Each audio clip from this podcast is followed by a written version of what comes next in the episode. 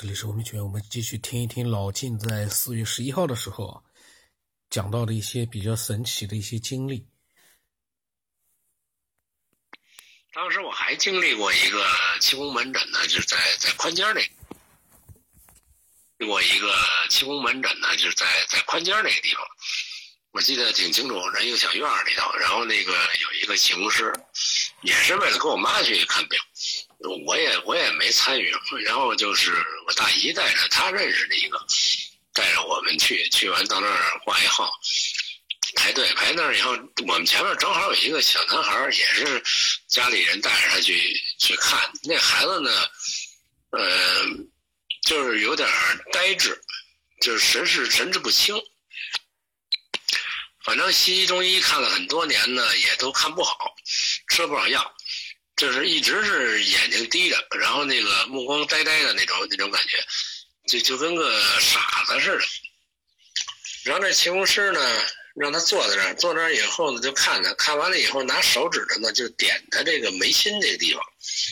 他说：“你们看见眉心这地方有股有股那个亮光，有股气。”让他一点，果然就是眉心那地方就发白。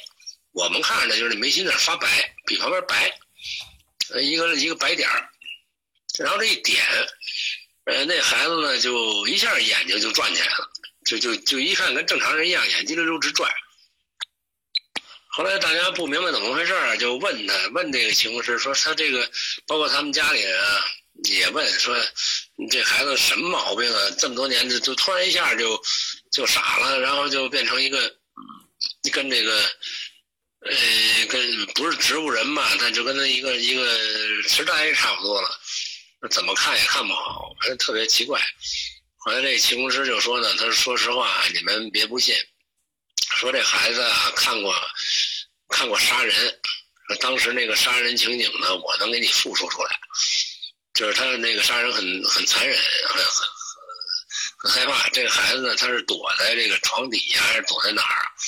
反正他是看到了这个杀人现场。”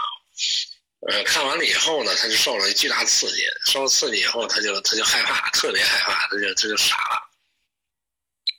然后呢，他也说不出话来了，他也他也不会说，也不会描述，就是，呃，一到那时候，他就，呃，呃，就是他老看着，他能老能看见这个影像，就是他心里头老有这个影像，他去不掉，所以他老在一种恐怖当中。呃，这么多年了，他说是不是这孩子就是不睡觉啊？家里人说他是一直就不让关灯，就就不能关灯，晚上睡觉就一直都是开着灯睡，他不就好多年了就不能关灯睡觉，一关灯睡觉他就叫唤。他对啊，他就他说这个他就是一个恐怖，他就害怕，害怕出现这么一个情况。他说这个你们看不到，就是我可以还原他当时这个现场，他是受了这么一个刺激以后，他就成这毛病了，成这毛病。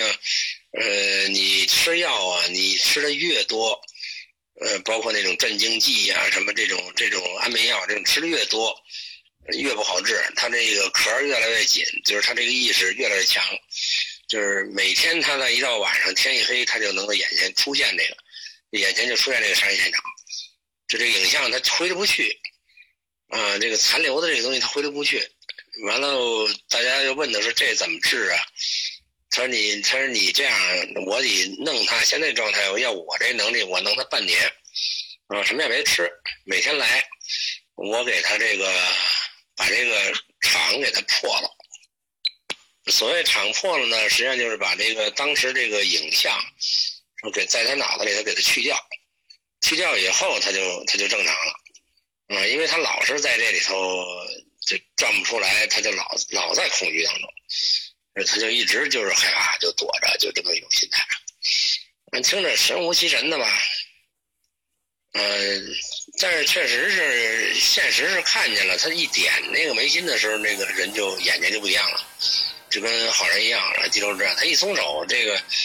就是眼皮又耷了，又跟傻子似的。这来回几次很明显，但你说他他是托这。这 就当时那种状态，好像没有人觉得什么这个社会那么多骗子专门玩。你说玩这为什么呀？对吧？啊，然后就是，就这是一个我印象特别深的一个案例。当年练气功呢，还有一个现象，这个现象呢，好多人都有，呃，我也有，呃，包括我那个姨，就是呃拿脚上树那个拿大顶那姨，她也有，而且他比我厉害，就是说，嗯，这个你练到一定程度的时候，他会给你倒电影，就是你从现在的这个周边的一些事物。都非常清晰的给你反射出来，然后就往回倒。就你过去，你小时候，你的同学，包括你那个更小的时候一些玩的一些朋友、环境、这些人名当时事件这些东西，哗就特别清楚给你反映出来，就都想起来了。原来都忘了的 N 年的这个事儿和人，他都想起来了。嗯，然后一就是特别就是小时候的东西，就给你翻出来。而且都是那个不是抽象概念，都是很具象的一些影像，一一点一点在你眼前就回放，就跟那倒带似的回放。就这种事情很普遍，就是练功里边都很普遍。嗯，这个事儿呢，原来没当事儿，现在想起来呢，呃，可能就是说你的大脑的一些神经元，呃，在它那个常态下被激发了，也就是说你的大脑呢，它是一个，它是一个。这个雷达也好啊，还是说它是一个呃这个这个发射站也好啊，还是一个接收站也好，还是个处理器也好，反正这个灵敏度一下被调高了，也就是它过去的一些东西，它马上就变得很灵敏，去去去衔接和捕捉，这都给你映出来了，就在你脑袋里头回放。那么你说这些练功的一些现象和状态的出现啊，呃，它是你练的呢，还是呃你不练的呢？我觉得是应该是呃在不练这个层面上出现的，也就实际上他的练功是让你什么动机也没有，放松，什么也不想。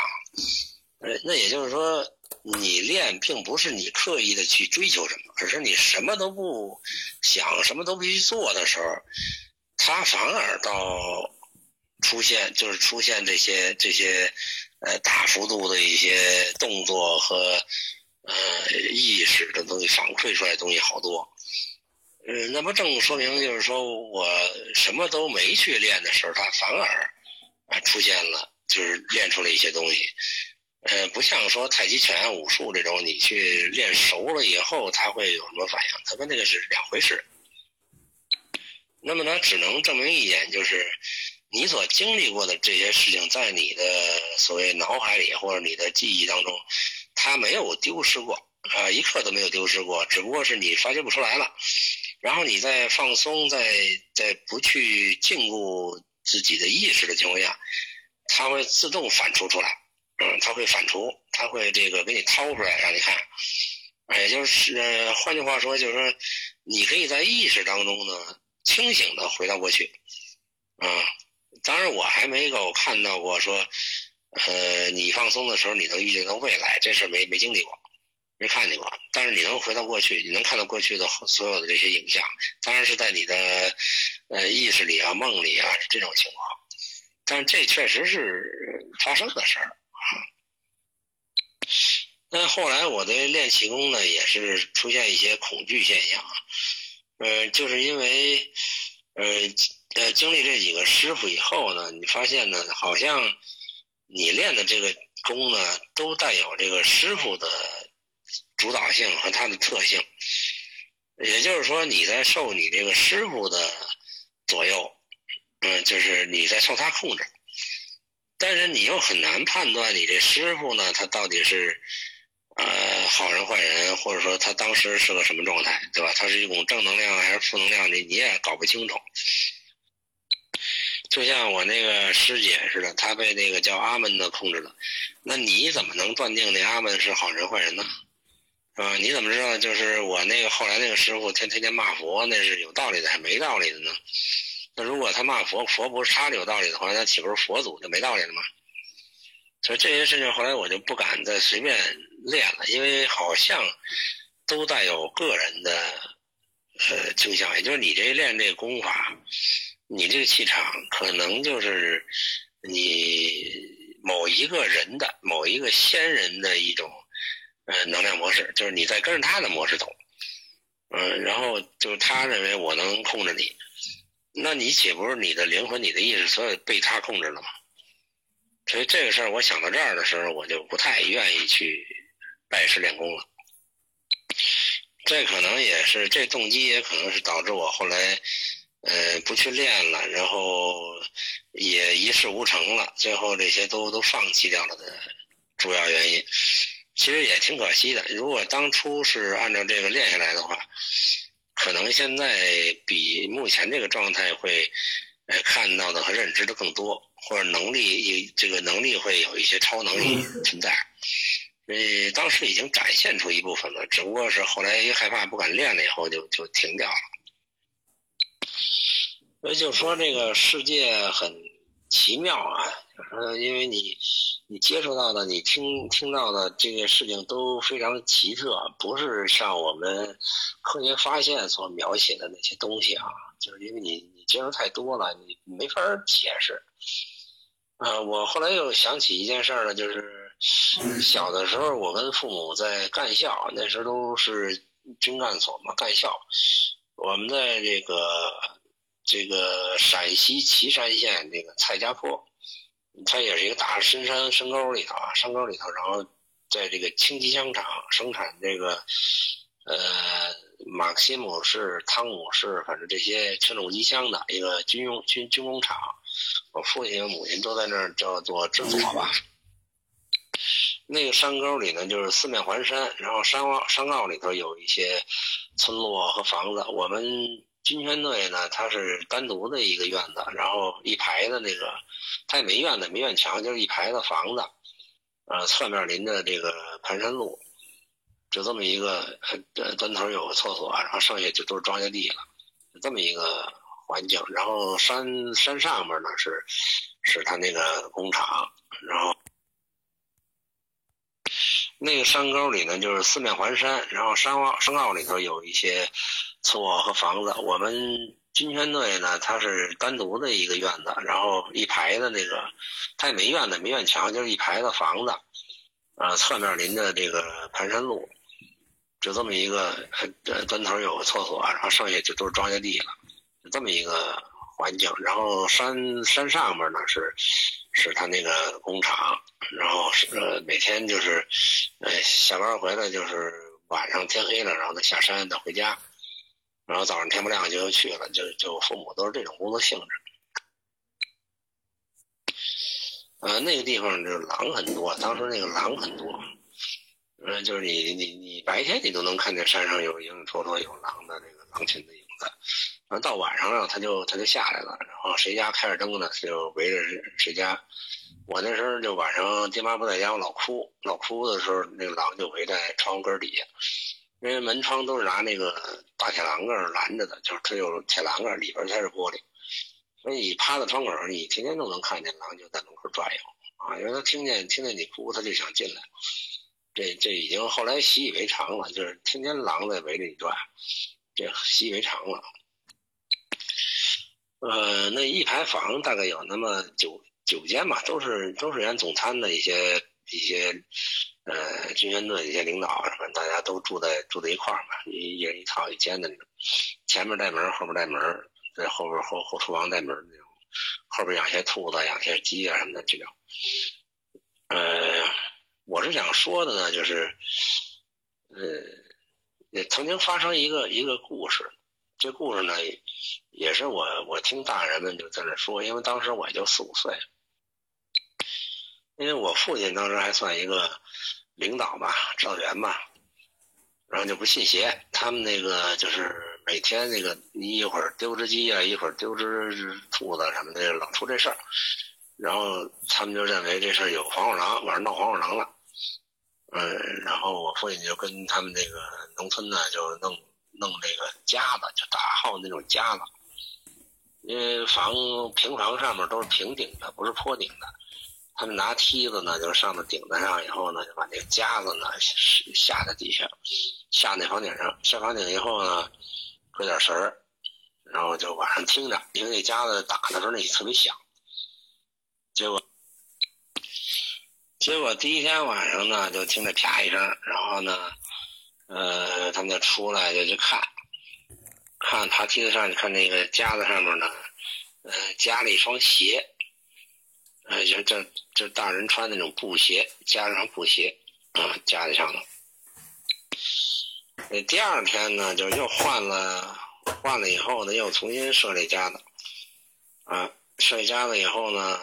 晚上又啪一声，又听听加上东西了，又出来看，又看呢，上面加了一条疙瘩，就扫地那条疙瘩，在家里上的。第三天呢，加了一簸箕，扫地那个就是那簸箕，就在把那簸箕，家里上了，嗯，然后还把那夹子呢从那房顶给扔下来了。然后大家就商量说这事儿，呃，别整了，这事不好惹，因为这事儿他太聪明了。就说你你你弄黄鼠狼，黄鼠狼比你还聪明，这他能够知道你你跟他斗心眼儿，然后他跟你斗。他因为那东西都不是房顶上有的，他不是说在房顶上随便划了一个扔你那上的，他不定从哪儿偷来的，从哪儿捡来的，然后他就上那上头给你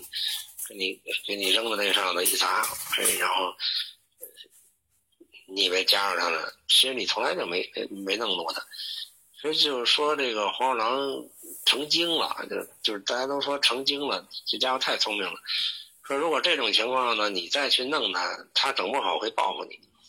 啊，今天说他可以拿双鞋，拿双簸箕，找个地方给你给你拿双条，明儿整不好你把你家孩子给你夹那，这这很难说。所以就害怕了，就就再也不敢弄了。因为当时传说这黄鼠狼黄仙的事很多，我们小孩呢也就搁那听着，听着就害怕。那说最邪乎的一个呢，就是说这个黄鼠狼啊，他会，诶惩罚你，就是比如说你那时候都睡那个草垫子嘛什么，啊睡，它可以，